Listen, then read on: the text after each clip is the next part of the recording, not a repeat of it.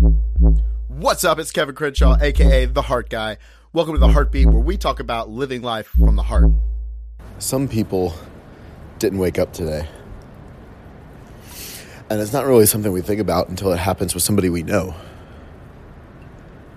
But I, I should have looked up statistics before I started the podcast, but I'm sure there's a number of how many people on average pass a day. I think we take it, just life in general, for granted sometimes. Our own heartbeat that beats, believe it's over 70, I want to say, thousand times a day. Probably more than that. I should know these statistics. but we don't have to think about it. Our heart's just there, and as long as it beats, we're alive.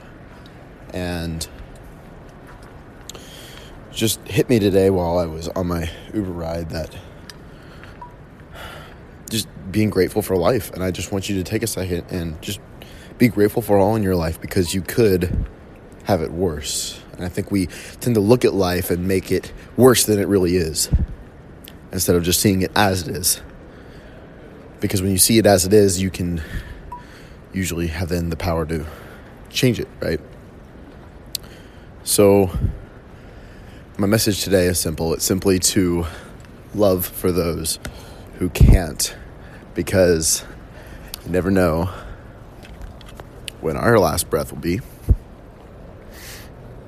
And it's something that, be honest, I have taken for granted quite a bit.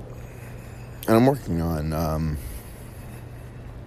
you know what, I actually have felt extreme gratitude for now.